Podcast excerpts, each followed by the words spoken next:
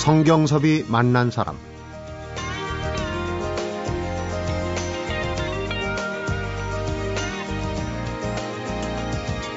틱과 뚜렛병은 반복적으로 특별한 소리를 내거나 움직이는 것을 말합니다. 때로는 버릇이나 습관으로 오해를 받는 경우도 있습니다. 불편함을 드릴 수도 있지만 고의가 아님을 이해해 주시기 바랍니다. 성경섭이 만난 사람, 오늘은 한국 뚜렛병협회 김수현 회장과 서울 신경정신과 서천석 원장을 만나봅니다.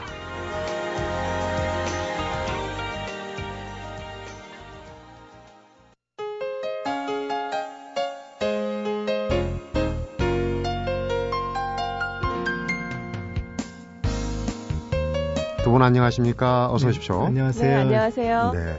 두 분 명함과 함께 제가 오늘 독특한 명함을 받았습니다. 오프닝에서 읽어드린 대로 그대로 적혀 있는 명함인데요. 저는 틱을 합니다. 이렇게 적혀 있네요. 이런 명함을 가지고 다녀야 할 만큼 우리가 이 틱에 대해서 잘 모르고 있는 거라고 볼 수 있겠죠. 네, 그렇죠. 네. 어, 정확하게 틱이란 무엇이고 뚜렛병이란 무엇인지 우선 조금 어, 기초부터 짚고 좀 넘어가겠습니다. 회장님께서 좀 설명해 주시죠. 아, 네. 틱이란 자기의 의지와는 상관없이 반복적으로 소리를 내거나 이런 것을 음성틱이라고 하고요. 네. 또는 움직이는 것, 운, 운동틱이라고 하는데 이런 것을 네. 말합니다.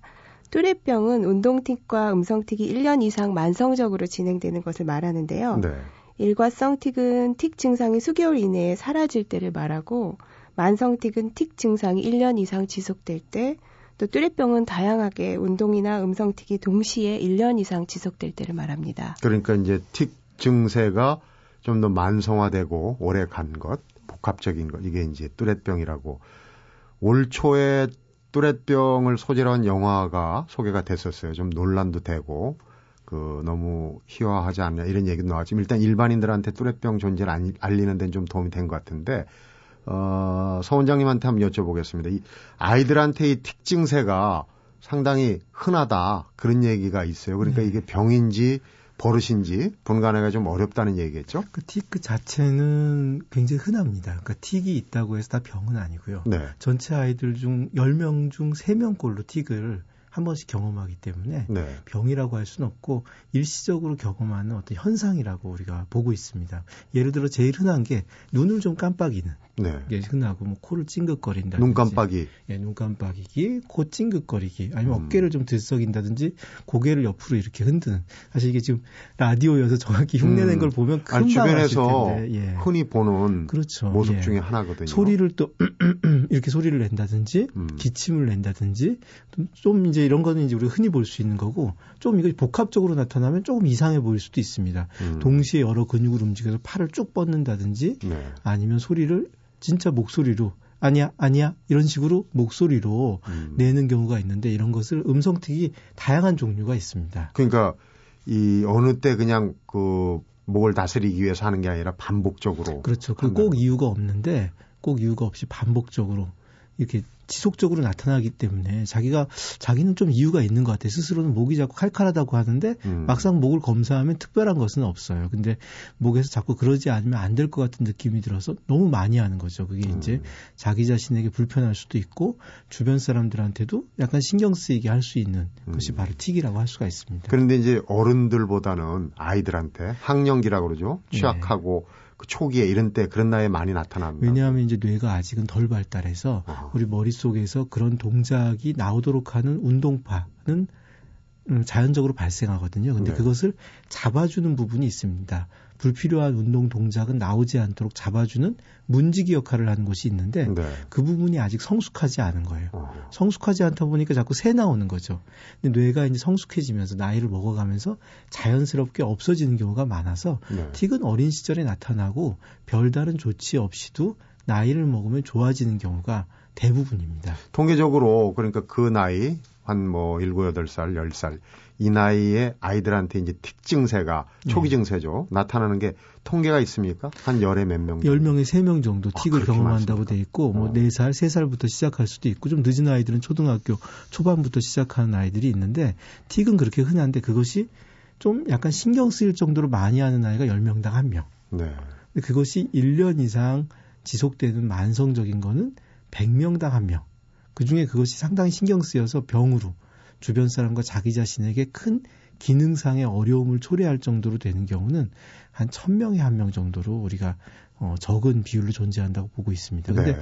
많은 분들이 틱만 하면 이게 다 심각해지지 않냐. 음. 이걸로 인해서 큰 문제가 생기지 않냐 걱정을 하시는 경우가 있는데 네. 그중 대부분은 사실 그렇지 않다는 걸 꼭 말씀드리고 싶어요. 그러니까 지금 방송 들으시는 부모님 가운데 네. 어 우리 아이가 그냥 무심코 지나친 행동인데 얘기를 들어보니까 이게 네. 그게 아니다 싶을 수도 있겠어요. 아까 네. 얘기하신 대표적인 틱 증세 뭐 음성과 운동 틱이 있다고 그랬는데 네. 대표적인 걸 한번 다시 한번 얘기를 해주시면 그 운동틱은 눈을 깜빡이기, 음. 코를 찡긋한다든지 입을 내민다든지 아니면은 어깨를 들썩인다든지 팔을 반복적으로 오므린다든지 쭉 편다든지 그다음 배에다가 힘을 주거나 엉덩이에 힘을 주는 아이들도 있어요. 음. 음성틱은 제일 흔한 거는 음, 음 하는 소리를 낸다든지 목을 갖다 가다드는 하는 소리, 그다음 기침처럼 하는 경우도 음, 많이 있습니다. 아니면 특정한 소리를 반복하는 경우도 있어요. 그렇군요. 그러니까 중요한 거는 본인이 의도하지 않은 그런 행동이 그렇죠. 의도하지 아, 의도하지. 않은 거라는 게 예. 중요한데 모든 병이 초기에 잘 다스려야 된다는 얘기 있는데 틱장에 특히 그런 부분 정확하게 알아야 될 필요가 있겠네요. 지금 버릇으로 그냥 지나쳤다가는 어 어떻게 보면은 더 만성화될 수 정확히 말하면 그냥 지나치는 게 맞습니다. 아, 그냥 지나치는 네, 그냥 지나치는 게. 그러니까 이게 좀 다른 병하고는 개념이 틀려요. 아는 게 오히려 병이 될수 그렇죠. 있는. 빨리 발견해서 네. 도움을 줘야지 되는 경우인데 이거는 빨리 발견해 도움을 주는 게 아니라 그냥 지나쳐도 될 일을 아는 게 정말 병이 아. 돼서 그걸 막 심각하게 놓고 이걸 어떻게 할까 아이가 스트레스를 받으면 틱이 늘어난다고 하니까 스트레스를 줄이려고 하던 일도 다 멈추고 너무 아이 중심적으로 맞추다가 음. 오히려 문제가 안 좋아지고 아이 발달에 잘못된 영향을 주는 경우도 있기 때문에 대부분 심각해지기 전에는 그냥 둬라 음. 응? 이게 중요합니다. 어, 심각한 정도를 이제 알아야 될 것 같아요. 네. 그 아까 말씀하신 열의 두세 명 중에 심각하게 가는 경우가 있는데 이제 김수현 회장님께 여쭤보겠습니다. 그래서 이제 그 증세를 정확하게 주변 사람들이 알아야 되는 그런 이유로 인해서 이제 따로 명함을 만드신 거 아니겠습니까? 그렇죠. 이제 좀 심각한 경우에 청소년이나 성인 환우 같은 경우에는 대중교통을 이용하는 게 불편할 수가 있습니다. 네. 어, 어떤 특별한 게 보여지는 행동을 하거나 주목받게 되겠죠. 아니면, 아무래도 그렇죠. 소리를 내거나 음, 그럼 사람들이 좀 불편하게 만들 수 있거든요. 네. 어, 그럴 때는 오해를 받는 경우가 있어서 사람들이 좀 이상하게 생각을 하거나 아니면 쳐다보거나 피하거나 좀 심한 경우에는 승차 거부를 하는 경우도 음. 있거든요. 그럴 때마다 내가 하는 것이 이게 행동, 틱이라는 행동인데 이렇게 설명을 하기는 굉장히 불편하거든요. 네. 그럴 때 이렇게 명함을 보여드리고 음. 이것에 대해서 간단하게 설명을 해드리면 이해를 하시면 또 배려를 해주실 수 있거든요. 음. 그래서 그런 목적으로 틱 명함을 만들게 됐고 또 사용하시고 계십니다. 그렇군요. 그러니까 약한 틱은 괜찮은데 정말 그게 크게 나오는 음. 아이들이 있거든요. 그러니까 어, 약한 틱은 사실 신경 안 쓰면 그만이고 주변 사람들은 잘 모르고 조용히 예, 지나가는데. 엄마만 주로 알고 아빠만 주로 아는데 음. 너무 크게 소리를 소리를 내도 음, 음 하는 거는 뭐 다른 사람 신경 크게 안 쓰이는데 네. 아악 하면서 크게 소리를 내 가지고 주변 사람이 깜짝 놀라게 할 정도로 큰 소리를 내는 틱을 하는 아이들도 있거든요. 네. 그런 경우는 주변 사람들이 아까 좀 넘어가지고 이해해 주는 것이 그 아이들에게 창피함을 응? 피하도록 하는 중요한 도구가 되죠. 예. 그러니까요. 이 방송을 듣고 아, 틱 장애라는 걸 알게 되신 분들은 그런 현상을 봤을 때 그냥 무심코 어, 그냥 무심하게 넘어가 주는 게 도움을 주는 거다. 그렇죠. 예, 예. 모른 체 하는 게 좋다는 얘기인데 그런데 이제 아이들 어린 아이들이 학교에서 어, 나와 다른 아이들을 이렇게 따돌림하고 왕따 시키고 그러지 않습니까? 그런 경우에 아직 아이들은 어, 어떤 정신 연령적으로 볼 때 그런 걸 이제 모른 척하고 넘어가야 되는데 이게 잘 이해가 안 되거든요. 그런 경우가 아주 심각한 경우가 생길 수 있겠어요. 어, 심각하기보다는 그럴 때 선생님들의 도움이 굉장히 필요한데요. 네. 일단 선생님들부터 이 아이가 하고 있는 것이 어떤 것에 해당하는지 알고 계시는 게 필요하거든요. 네. 그러니까 그럴 경우에 저희가 교사 안내서를 선생님께 드리고 설명을 드리고 음. 그럼 교사의 이해가 먼저 있으시면 교사 선생님들이 선생님들이 이렇게 안내를 잘 하시면 아이들이 그렇게까지 아이들을 따돌리거나 그 문제가 되지 않거든요. 네. 그러니까 선생님의 역할이 굉장히 중요합니다. 선생님을 잘 만나는 거, 우선 이제 집에서는 부모가 정확하게 이해하는 거.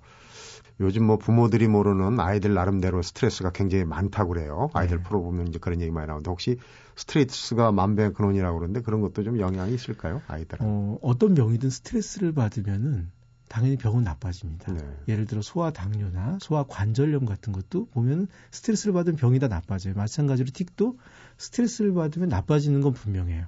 근데 스트레스 때문에 그 병이 생기진 않습니다. 네. 뚜레병이나 틱은 스트레스를 받아 생기는 게 아니라 병은 있는 거고 거기에 스트레스를 받으면 병의 악화에는 음, 분명히 영향을 미칠 수가 있습니다. 심하다. 네. 본인의 뜻과 상관없이 소리를 내고 어떤 행동을 하기 때문에 참 틱장애를 안고 살아가는 사람들, 아이들 특히 그 장애를 얼마나? 바라보는 우리 사회의 시각하고도 관계 있는 것 음. 같아요. 이 좀 장애가 있으면은 도와주고 이제 제가 외국에 연수를 갔을 때 그걸 경험했는데 한 명이 이제 안대를 하고 왔어요. 네. 안대를 하고 오니까 아이들이 그 도와주려고 그러더라고요. 어, 뭐잘 알고 보이냐? 어? 음. 내가 뭐 필기하는 거 도와줄까 이러면서 괜찮냐고 이렇게 위안을 하는데 비해서 우리나라에서는 왜 그런지 모르겠는데 지금 아이들이 더 스트레스를 많이, 많이 받아서 그런지 몰라도 안대를 하고 오면 막 놀려요. 애꾸눈, 응? 뭐 이러면서 음, 뭐 애꾸눈이라고 놀리고 막 그걸 장난을 치고 이런 경우가 많은 것 같아요. 왕따죠. 왕따를 시키면서 그래서 어릴 때 선생님들이 특히 초등학교 저학년 때가 그 인성 형성이 중요하기 때문에 나하고 다른 거 무언가 부족한 아이들 그런 걸 좀 돕고 함께 사는 문화를 만들어야 되는데 부족한 게 있으면 그 사람을 고립시켜 가지고 음, 놀리고 그다음 그 사람을 공격함으로써 내 내부의 스트레스를 푸는 문화가 아이들은 사실 자연스럽거든요. 네. 그거를 고쳐주려는 어른들의 노력이 어른들의 책임이 굉장히 중요한 크군요. 교육입니다. 네. 성경섭이 만난 사람 오늘은 뚜렛병 협회 김수현 회장 그리고 뚜렛병 협회 자문위원으로 활동하고 계시는 서천석 소아청소년 정신과 전문의와 만나서 틱과 뚜렛병에 대해서 알아보고 있습니다.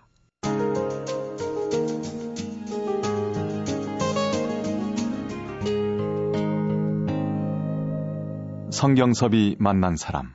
서 원장님, 이 틱장애에서 만성적인 뚜렛 증후군으로 진전된 경우가 이제 가장 큰 문제 아니겠습니까? 네. 고칠 방법들은 나와 있습니까?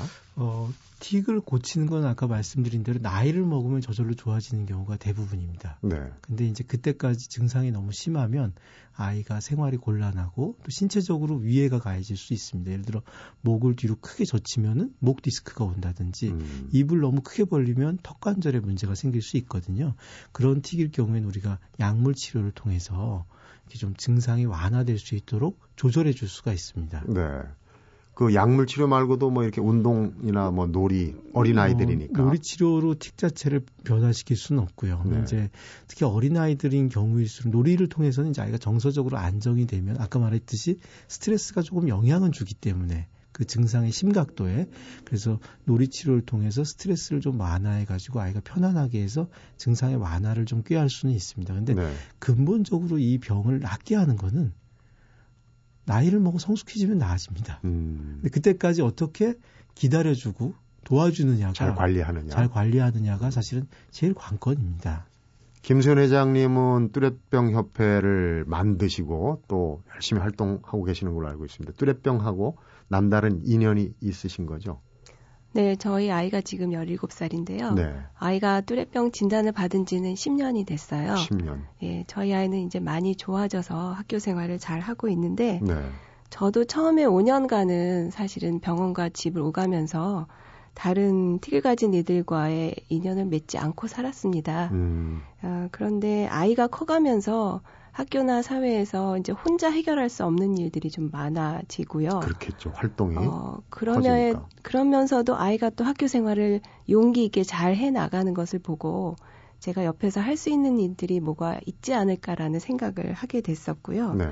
그래서 협회에 대한 생각을 했고 그 와중에 어떤 한 방송에서 틱 환우를 희화화하는 방송이 방송이 된 적이 있고요. 음, 우스갯거리를 만들었군요. 아, 네, 그렇죠. 그래서 그것에 대한 시청자 운동을 하면서 협회가 만들어지는 계기가 됐습니다. 그렇군요. 본인의 의사와 관계없이 소리를 내고 과잉된 행동을 하고 이렇다면은 여기에 대한 이제 오해도 많을 거고 편견도 많을 거란 말이에요. 네. 직접 겪어보신 부모 심정을 누가 알겠, 알겠습니까만은 제일 어려웠던 점 어떤 걸까요?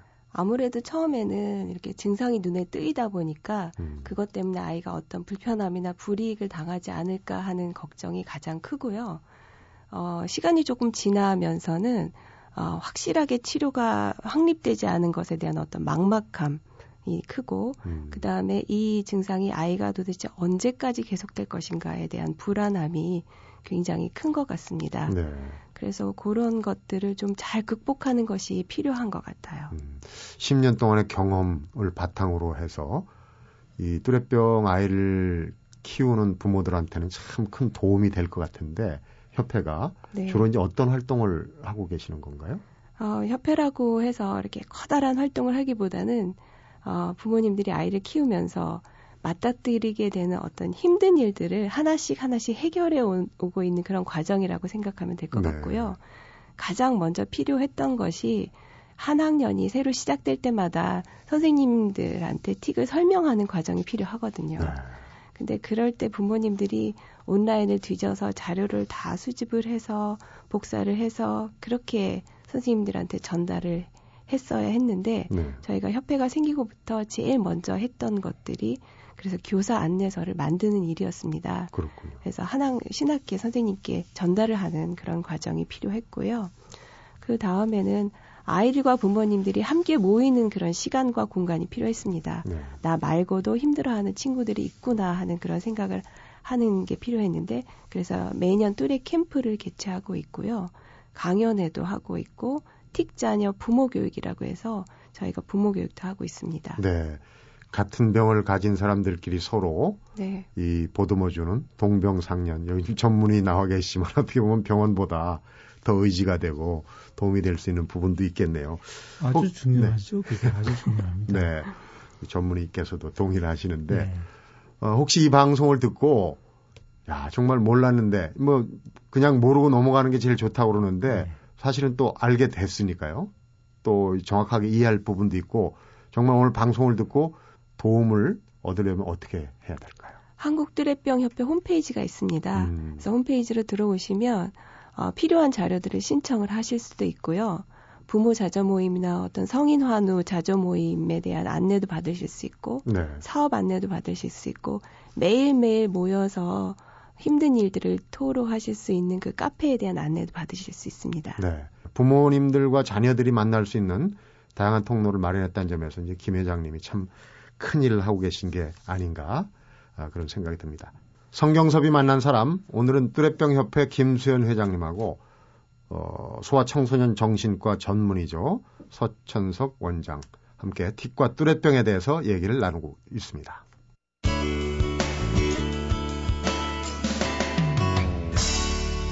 성경섭이 만난 사람. 프로그램 시작하면서 저는 틱을 합니다. 이런 이제 틱 안내 카드를 말씀을 드렸는데, 자, 우리가 틱 안내 카드를 받았다, 봤다 할 때, 우리가 해야 될 일은 제일 먼저 뭐겠습니까? 아, 보통 성인 환우들이 대중교통을 사용을 하시겠지만 또 택시를 많이 타고 다니십니다. 그래서 택시 기사하고는 아무래도 1대1의 관계가 되기 때문에 네. 뒤에서 소리를 내거나 어떤 행동을 할 때 불편함을 끼치게 되잖아요. 그렇죠. 불안하죠. 그렇죠. 그럴 때 기사분한테 명함을 드릴 수 있거든요.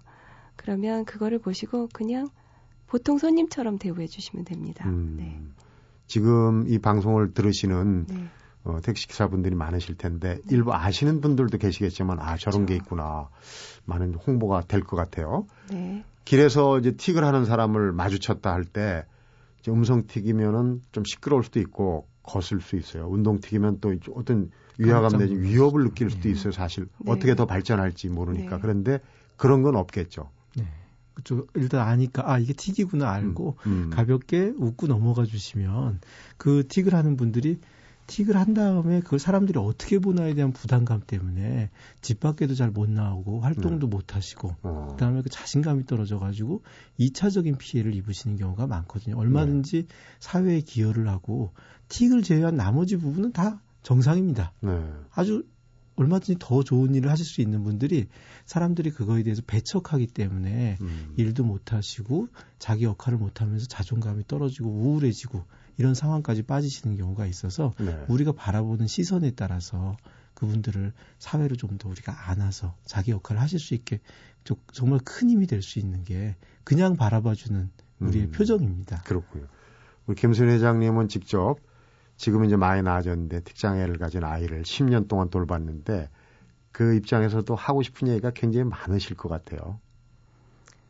아, 저희 협회에서 어, 사용하는 문구가 틱과 특, 뚜렛이 특별해 보이지 않을 때까지라는 그런 문구거든요. 네. 그러니까 틱과 뚜렛으로 인해서 어떤 특별한 대우나 취급이나 배려를 받고자 하는 게 아니고요. 그것을 빼고 그냥 보통 사람으로 평범한 사람으로 저희가 어, 능력껏 그런 평가나 대우를 받고 싶고 그런 부분이 있, 있거든요. 네. 네. 그래서 그냥 틱을 하는 분을 마주쳤을 때, 아, 틱이구나 하고 지나쳐 주시면 그게 가장 도움이 되는 것 같습니다. 네. 그 이제 시간이 지나고 성인이 되면은 대부분 증세가 좀 나아진다고 그랬는데 그렇지 않은 경우도 꽤 있을 거 아닙니까, 원장님? 그 틱과 뚜레병이면 틱이 심한 경우인데 1년 이상 되고 심하게 틱을 하는 아이들인데 그 경우에도 불구하고 10명에 1명만 성인이 되면 틱이 남습니다. 어. 그 10명 중 어, 7명은 아주 없어지고요. 2명은 상당히 줄어든 채로 남아 있고요. 그러니까 큰 문제가 되진 않고 한 명 정도는 좀 심한 채로 남게 됩니다. 오래 가는군요. 그러니까 증세를 보인 아이들 중에 그 열에 한 명 정도는 일반적인 틱이 아니라 상당히 심하게 심한 경우 중에 심한 경우 중에서 그렇습니다. 그러면은 일단 이제 뭐 단체 생활하는 군에 갔거나 네. 또는 이제 사회 뭐 학교도 문제지만은 네. 사회에 나와서 직장 생활하거나 할 때 상당히 문제가 많을 것 같아요. 그렇죠. 그 직장 생활에서 좀 문제가 될 수가 있죠. 이제 실제로 그런 걸 요구하는 직책에선 그렇습니다. 근데 네. 그걸 요구하지 않는 직책에서는 좀 배려해 주신다면 큰 문제가 되지는 않을 수 있을 것 같아요. 그러니까 다른 장애도 마찬가지거든요. 우리 사회가 이렇게 장애를 바라볼 때 물론 장애가 있으면 불편해요. 불편을 분명히 초래하죠. 네. 예를 들어 그냥 계단만 만들면 되는데 경사로도 만들면 분명히 돈이 더 듭니다. 그렇죠. 휠체어가 올라가야 예, 휠체어가. 올라가야 돈이 더 들고 공간을 더 차지하죠. 하지만 그런 것을 배려해서 그 사람들이 같이 이 사회의 일원으로 왜냐하면 내가 낳은 아이도 그럴 수 있고 나도 언젠가 그렇게 될지 모르는 상황에서 우리 모두가 같이 살 수 있는 분위기로 만드는 게 바로 선진 사회라고 생각이 들거든요. 네. 또 그런 마음가짐을 가진 게 좀 더 발전한 국민들의 마음가짐이라고 생각하고요. 네. 좀 사회적인 관심하고 대책이 필요한 부분인데 어쨌든 이게 많이 알려지지 않고 좀 독특한 그런 상황이라 장애 판정을 어떻습니까? 받을 수 있습니까? 아직까지는 이 병의 좀 특수함으로 인해서 그렇게 쉽지는 않을 것 같은데요. 네. 필요한 일부의 사람들이 분명히 있기는 합니다. 성인이 되고 30, 40이 되어서도 굉장히 심각하게 틱을 하고 계셔서 직장을 잡기도 힘들고 네. 또 결혼 생활도 힘들고 그래서 집안에 칩거하시고 계신 분들이 분명히 계시거든요. 그런 분들의 경우에는 장애 등급을 판정을 받는 것이 필요할 수도 있습니다. 네. 그러니까 협회 차원에서 어, 장애 등급을 받을 수 있다면 아무래도 생활하는데 네. 도움이 될 것 같아요. 그런 부분도 조금 착안을 해서 주력을 하셔야 될 것 같아요. 이제 성인이 된 뚜레병 환자들에 대한 부분도. 어, 그 부분은 저희들이 생각은 하고 있고요. 네. 어, 협회 안에서 먼저 의견 수렴이 이루어져야 하는 부분이라서 저희가 사업 중의 하나로 계획 중에 있습니다. 그렇군요. 앞서 이소 원장님이 뚜레병은 모르고 지나가는 게 제일 좋다. 네. 또 어, 정확한 이해는 필요하지만 모른 채 하는 게 좋다. 최, 최고의 대책이다. 주변 사람들 그렇게 얘기를 하셨어요. 그런데 어쨌든 병 자체는 네. 많이 알리는 게 중요하다는 생각이 들거든요. 그래서 이제 안내 책자를 좀 많이 만들어서 공공장소에 뭐 은행이나 또는 이런 공공장소에 좀 많이 배, 비치를 해가지고 많이 읽어보게 하는 거 그게 네. 참 좋을 것 같아요. 이 방송도 도움이 되겠죠. 네. 이 네. 방송도 도움이 돼요. 정말 그 특히 학교 교사가 어렸을 때 가르쳐 주시는 게 큰 도움이 되거든요. 근데 네. 이제 저희도 학교에 교육도 많이 나가고 하는데 막상 가보면 선생님들 중에도 틱과 뚜레병에 대한 이해가 없으셔서 아이들이 틱을 하는데 막 야단을 쳐요. 너 그거 하지 말라는데 왜 그러냐. 음. 뭐 아이는 자기가 하고 싶어서 하는 게 아니거든요. 물론 잠깐 멈추라면 멈출 수는 있어요. 의도적이진 억지로. 않지만 음. 억지로 멈출 수는 있지만 조금 있다 더 폭발적으로 하게 됩니다. 그리고 그게 그 병을 더 악화시키는 중요한 요인이 돼요. 그래서 아이를 좀 눈 감아주고 음. 더 힘들겠다 그냥 격려하는 수준에서 하면 아이들은 굉장히 편안해질 수가 있거든요. 네. 그래서 교사분들부터 좀 잘 아셔야 되는데 음. 저희가 이제 뚜레병 협회에서 만드는 소책자가 있어요. 교사용 지침서가 있는데 네. 사실 그 만드는데 돈이 들지 않습니까? 돈이 돈. 돈이 드는데 그냥 어 협회 회원들 우리 힘든 회원들이 내서 만드는 것밖에 방법이 없어요. 사실 어. 그런 것만 해도 어 교육 부 차원에서나 어? 뭐 지자체 차원에서나 이런 걸 만들어서 교사들이 한 권씩 읽을 수 있도록 한다면 교사부터 인식이 높아지면 장차 한 10년 20년 지나면 모든 사람들의 인식이 좋아질 수 있다고 tik과 뚜레들이 올바른 관점을 가질 수 있을 거라고 생각합니다. 그러니까 조금만 관심을 가져준다면은 정말 네. 정상적으로 네. 사회에 기여하는 구성원이 될 수 있잖아요. 네, 이런 부분 그렇습니다. 투자는 네. 사실 아끼지 말아야 된다는 생각이 들어요. 왜냐하면 그 투자를 안 해갖고 나중에 정상적인 사연이 안 됐을 때 그 사회적 비용이 얼마나 크겠습니까? 그렇죠. 네. 마지막으로 두 분께서 청취자분들한테 꼭 이 얘기는 이 메시지는 꼭 전하고 끝내야 되겠다 하시는 거 있으면 어떤 게 있는지 간단하게 한마디씩 좀 회장님부터 하실까요? 아, 길이나 아니면 전시회장이나 영화관에서 틱이 있는 것처럼 보이는 분들을 만나실 수 있을 겁니다. 그래서 잠시 불편하시겠지만, 아, 틱이구나. 그리고 따뜻한 마음으로 지나쳐 주시면 될 것 같고요. 네. 평범하게 바라봐 주시면 그것이 가장 도움이 되실 것 같습니다. 네. 소 원장님. 그 우리 사회가 좀 다른 거, 응? 좀 다른 거에 대해 받아들이는 게 너무 취약한 면이 있는 것 같습니다. 배려가 좀 네. 적죠. 다른 것을 좀 받아들이고 약자에 대해서 배려하는 분위기가 되었으면 하는 게 제 바람입니다. 네. 부모의 입장에서 우리 회장님 또 전문의의 입장에서 소 원장님 좋은 말씀 잘 들었습니다. 오늘 네. 두분 말씀 잘 듣- 들었고요. 감사합니다. 감사합니다. 성경섭이 만난 사람 오늘은 틱과 뚜렛병에 대해서 소아청소년 정신과 전문의 서천석 원장 그리고 뚜렛병 협회 김수현 회장을 만나서 알아봤습니다.